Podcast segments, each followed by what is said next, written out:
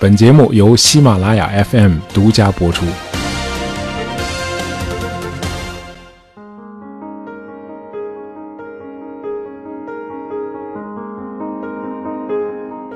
疫情结束之后，如果去法国巴黎旅游啊、呃，除了室内，那么巴黎的郊区也有很多很好看的景点啊、呃。除了那个必看的凡尔赛宫和枫丹白露之外，呃，位于巴黎以西十五公里的马尔麦松城堡也很值得去一趟啊、呃。这里曾经是拿破仑和他的第一任妻子约瑟芬的故居啊、呃，里边的陈设和家具都保持着二百年前的原貌，呃，很值得一看啊。如果你也是一个拿破仑的粉丝的话。呃一九四零年六月下旬的某一天啊，有个拿破仑的粉丝专程来到了这座当时已经成为博物馆的城堡啊，他在他自己的回忆录里写了这样几句，他说：我对马尔麦松的拿破仑博物馆产生了浓厚的兴趣。呃，在馆内有一位年高德少的解说员亲自带领我参观，啊，能和这位历史学者啊畅谈那位伟大的科西嘉人的往事，的确是非常有意义的。这位拿破仑的粉丝叫古德里安，呃，了解二战史的朋友啊，都知道这位。啊，古德里安怀揣着敬仰之心参观这座城堡的时候，啊，法国已经被德军占领了，啊，也是造化捉弄人啊。这次法国的惨败的主要祸首就是这位德军的古德里安将军。呃，博物馆的那位老讲解员显然很能理解这位敌国的将军为什么要来拜谒拿破仑的故居啊！英雄之间总是惺惺相惜的，就像我们国家古代《诗经》里传达的那种英雄之间的情谊啊！子之轩兮，遭我胡挠之间兮。啊，我要是读错了音，欢迎大家来指正啊！现在越来越不自信了。好，在这个博物馆里啊，不同时代的法德两位军事天才曾经有过这么一次神交。那么一般来说，德国的将领都是非常优秀的啊。如果要在优秀中再挑出最优秀的，可以挑出三个人啊，他们可以算得上是出类拔萃啊。这三个人就是号称闪击英雄的古德里安大将，驰骋北非的隆美尔元帅和以曼施坦因计划名留青史的曼施坦因元帅啊。如果把这三个人和人类战争史上所有的名将都排在一起，那么这三个人也会位居前列的啊。隆美尔和曼施坦因我们在以前的节目里分别都介绍过了，那么今天呢，聊聊古德里安。呃，我们知道每个时代都有少数的几个领跑者和大量的追随者，以及很多被动的接受者，那么古德里安就是他那个时代的一位领跑者。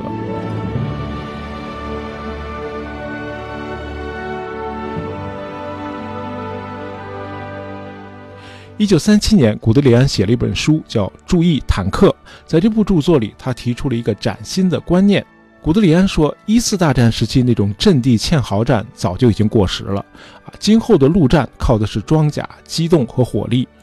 所谓集中优势兵力，不是指集中步兵，而是指集中坦克，用坦克和装甲车组成的集团啊，用极快的速度对敌人实行闪电般的打击。呃，不管闪电战是不是古德里安的原创啊，他毫无疑问是把闪电战运用的最出神入化的那位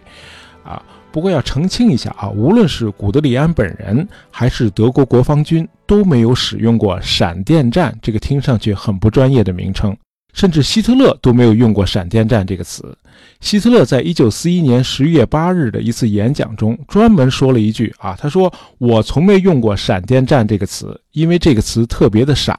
呃，纳粹的宣传机构更喜欢使用闪电战啊这个很情绪化的词，而德国的专业军人一般称这种新战法为运动战。好，我们说回来，呃，古德里安毫无疑问是把一种崭新的战术理论与装备革新相结合，并且在战场上亲自验证了这些理论的正确性啊，因此他有德国装甲兵之父和闪击英雄的美誉。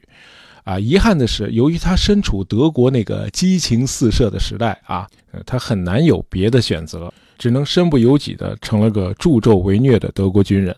好在古德里安极为珍视普鲁士军人的荣誉啊，这些荣誉包括勇敢、自豪感、正直、尊严、友善和礼貌，因此他的部队没有参与虐俘、杀俘和屠杀平民的行为。啊，这是战后国际军事法庭得出的结论，因此二战结束后，他被盟军只关押了三年就释放了。古德里安在他的回忆录里曾谈到，在一九四一年，他的部队攻占苏联的斯莫林斯克之后，他去参观当地的一座教堂，看到一些很珍贵的银质圣器散落一地，啊，显然是苏联人撤退之前没有来得及拿走。古德里安让部下找来了一位俄罗斯的神职人员，请他保管好这些圣器，尽可能的离战区远一点。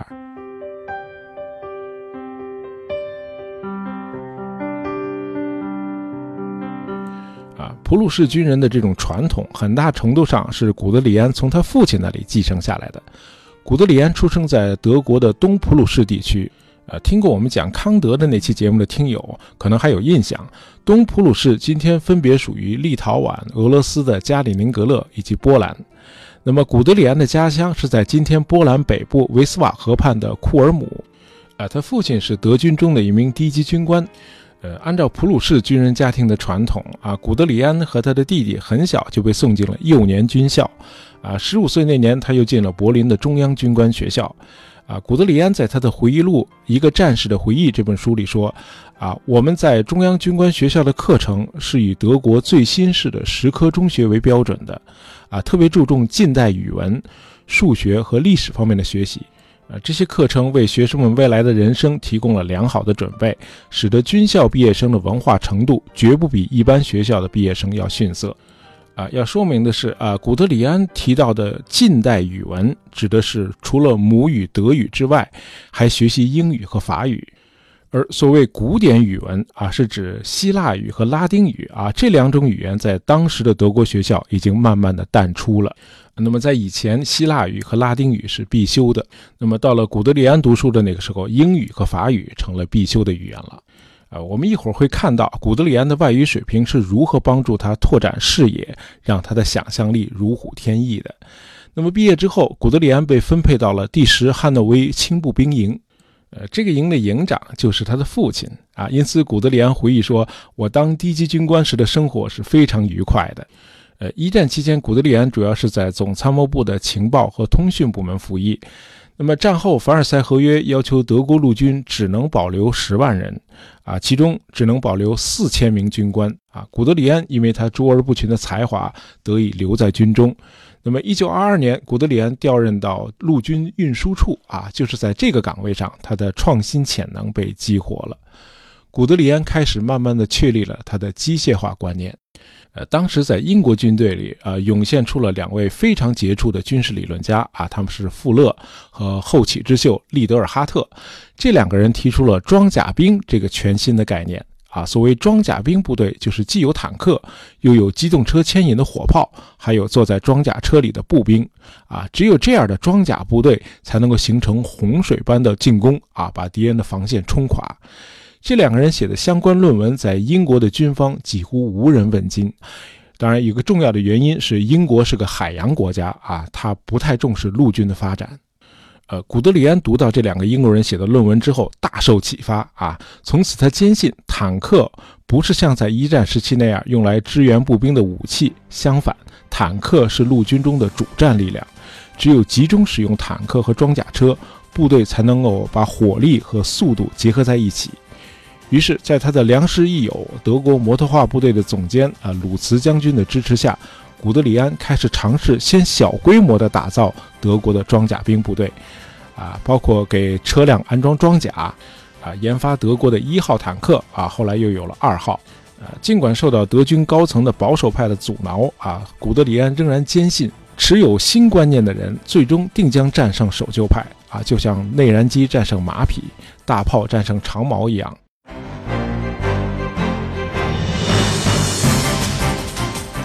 后来，古德里安意外地发现，希特勒本人对陆军的摩托化和装甲化也很感兴趣。他在回忆录中说：“啊，我第一次获得的相关印证是在库姆斯多夫举行的兵工署近代兵工展示会上。在这一展示会上，我分到了半小时的时间，我把摩托化部队的一切最新发展展示给希特勒看。”呃，看到装甲部队的这个敏捷的机动性，希特勒感到十分满意。他一再的说，这就是我希望的东西啊，这就是我想要的东西啊。古德里安回忆说，这次展示之后，我就深信，只要有机会能够当面陈述意见，希特勒就一定会批准我组织近代化德国国防军的建议的。啊，这个时候古德里安和希特勒的观念是非常的一致的啊，两个人一拍即合。那么这样到了一九三五年，德国建立起了三个装甲师啊，古德里安担任第二装甲师的师长。一九三八年，德国又成功的研制了三号和四号中型坦克。按照古德里安的要求，坦克的总重量不得超过二十四吨啊，以匹配德国的公路和桥梁的载重限制。那么三号坦克装备了高速坦克炮，而四号坦克啊采用的是大口径榴弹炮。那么一九三八年这年发生了一件大事啊，希特勒吞并了奥地利。这时候已经晋升为中将，担任十六军军长的古德里安奉命率两个装甲师进军奥地利。呃， 三月十二日夜里啊，突然大雪纷飞啊，古德里安的装甲部队在暴雪中行军了数百里，于凌晨一点钟开进了奥地利首都维也纳，显示了装甲部队的优越的机动性。那么一年半以后，古德里安又在战场上验证了装甲部队无与伦比的机动性。啊，德军入侵波兰是一九三九年九月一日凌晨开始的啊，这也是历史教科书都认定的第二次世界大战爆发的时间。这个时候的古德里安已经是二级上将了，他是第十九军的军长。呃，据他自己回忆说，进攻刚一开始他就差点出师未捷身先死。啊，在回忆录里他是这样记述的：呃，九月一日凌晨四点四十五分的时候，全军同时在德国边境上开始行动。最初地面上有一层浓厚的尘雾，因此空军无法对我们做任何支援。呃，我在第一攻击波中和第三坦克旅一同走在最前面啊，那里就是二战爆发的地方。不幸的是，虽然我已经命令第三师的重炮部队不得开炮射击，但是在大雾之中，他们还是忍不住啊、呃、开炮乱打起来。第一颗炮弹恰好落在我的指挥车前面五十米的地方，第二颗又落在了车后五十米的地方。我想要是再来一颗的话，就一定会直接命中了。于是我就马上命令司机调转车头，赶紧离开这个地区。没想到这突如其来的炮击几乎让我的司机精神错乱啊！他猛地一冲，就把车子翻到一个沟里去了。古德里安只好回到军部换了一辆新车，又把炮兵训斥了一顿。呃，在回忆录里，他又自鸣得意地写道：“啊，我是第一个在战场上使用装甲指挥车与坦克部队一同行动的军长。那么，在这种车辆上装有无线电设备啊，使我可以随时与我的军部和各师都保持联系。”呃，古德里安部队进攻的区域是波兰北部的所谓波兰走廊啊，简单介绍一下。那么一战结束之后，根据凡尔赛合约，在德国的东普鲁士和西普鲁士之间啊，沿着维斯瓦河啊，划出了一条宽约八十公里的地带啊，这个地带被划给了波兰啊，这被称作波兰走廊，就等于在德国的东普鲁士和西普鲁士之间有这么一块波兰的国土啊。这个波兰走廊是给波兰提供通往波罗的海的通路。那么这样的话呢，就使得德国的国土被分成了相互不连接的两部分啊。前面说了，古德里安就是在这里出生的啊，在那个维斯瓦河畔的库尔姆嘛。但是他出生那会儿还没有一战，也没有凡尔赛合约，当然也没有这个波兰走廊了。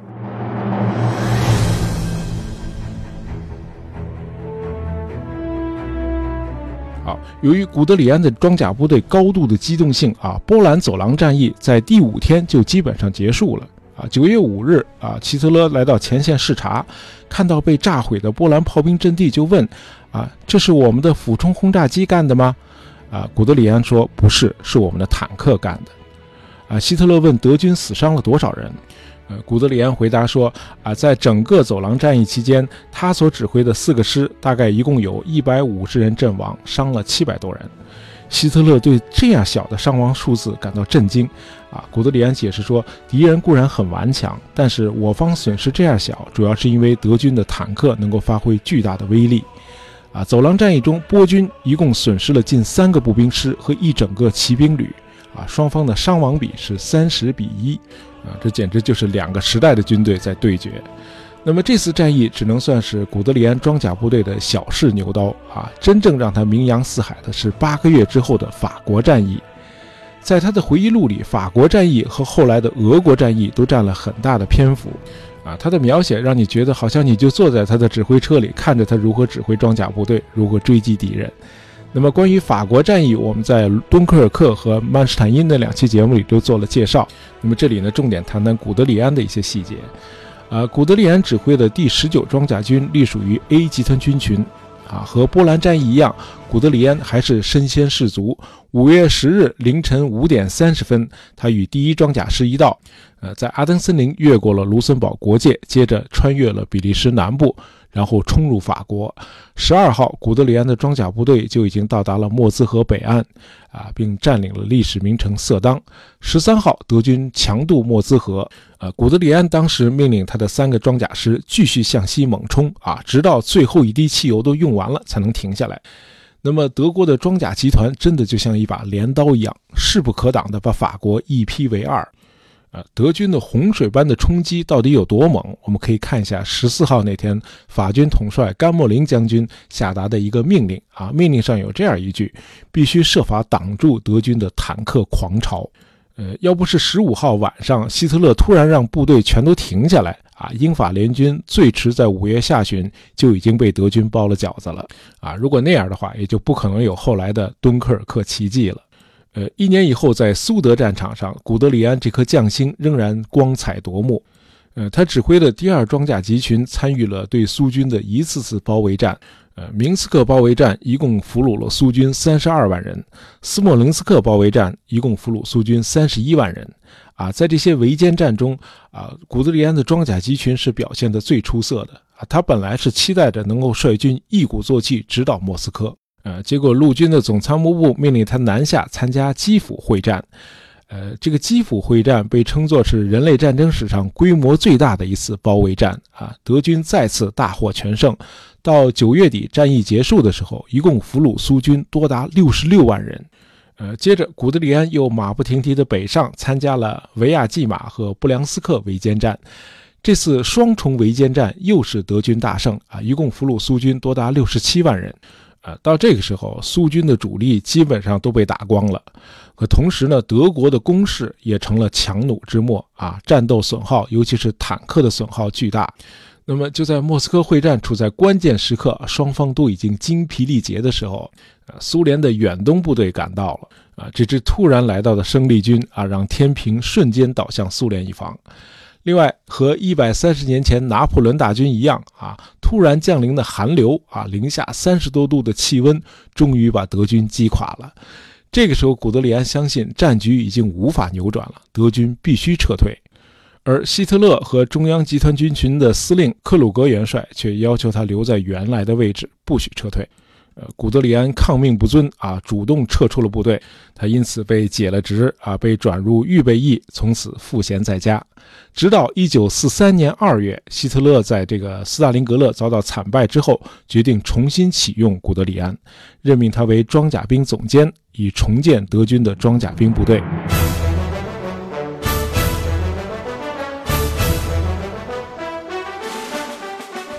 那么在古德里安的努力之下啊，德国坦克的生产和装备有了一定的改善，德国著名的重型坦克虎式和中型坦克豹式正式投产。那么在古德里安的督促下，德国坦克的月产量最多的时候达到了一千九百五十五辆。到了盟军在诺曼底登陆之前，古德里安已经重新整编出了十个装甲师啊，为在东线战场上大伤元气的德军装甲部队补充了新生力量。一九四四年七月二十日，德军中爆发了刺杀希特勒事件，刺杀未遂啊，那么参加预谋的那些军官全都被处决了啊。希特勒在一时无人可用的情况下，于七月二十二日任命古德里安为德国陆军参谋总长。但这个时候，德国的失败已经成了定局啊。古德里安幻想能够和盟国方面进行和谈啊，以体面的结束战争，但这时候已经太晚了。呃，古德里安与希特勒因为在战略和战术上的分歧多次发生争吵。德国的军工部长施佩尔曾经目睹了一次激烈的争吵，他回忆说啊，希特勒被古德里安气得目露凶光，面目抽动，嘴唇上的小胡子都立起来了。那么到了一九四五年三月，希特勒再也忍受不了古德里安的一再的抗争和指责，说你啊，你也别老跟我吵了，你去疗养一个月吧。啊，这当然是个借口，古德里安再次下课了。呃，不过这倒帮了他啊，因为战争很快就结束了。一九四五年五月十日，古德里安向美军投降啊，随后他被关押了三年。在二十世纪的五十年代早期，古德里安作为军事顾问，帮助建立了西德军队的防御体系。一九五四年五月十四日，古德里安因心脏病去世。呃，与曼施坦因和隆美尔不同，古德里安始终没当上元帅，而且在任何一个战区，他也都没有能够获得独当一面的机会。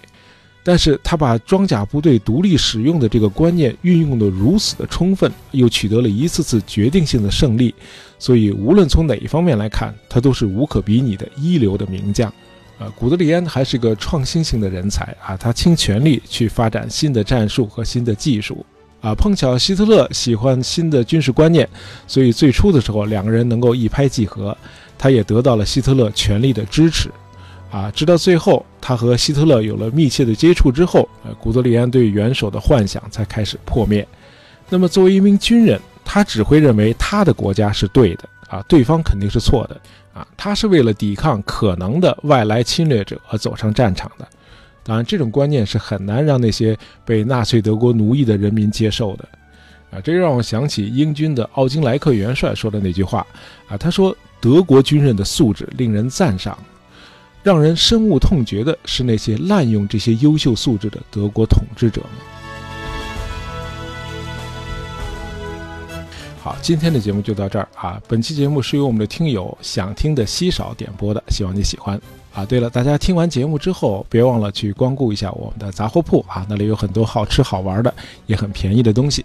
好，喜欢大爷杂货铺的朋友，别忘了订阅我们的专辑。当然，希望大家能够在朋友圈里推荐一下我们的节目。感谢大家收听，咱们下期再见。